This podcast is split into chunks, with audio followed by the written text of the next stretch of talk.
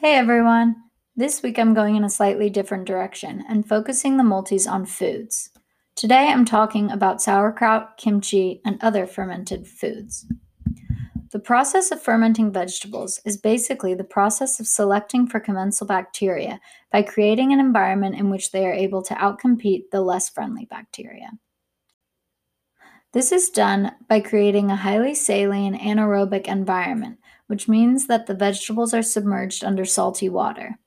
This results in a probiotic rich product that can last for months. Several traditional cultures include fermented foods in their diets. So many things are fermented. There's kombucha, kvass, kefir, cheese, sourdough, beer, and wine.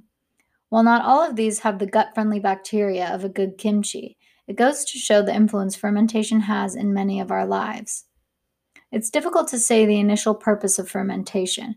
It could have been to preserve foods for the winter months, use the old pieces that were no longer edible, improve the digestibility of certain grains, intuitive knowledge, or a happy accident.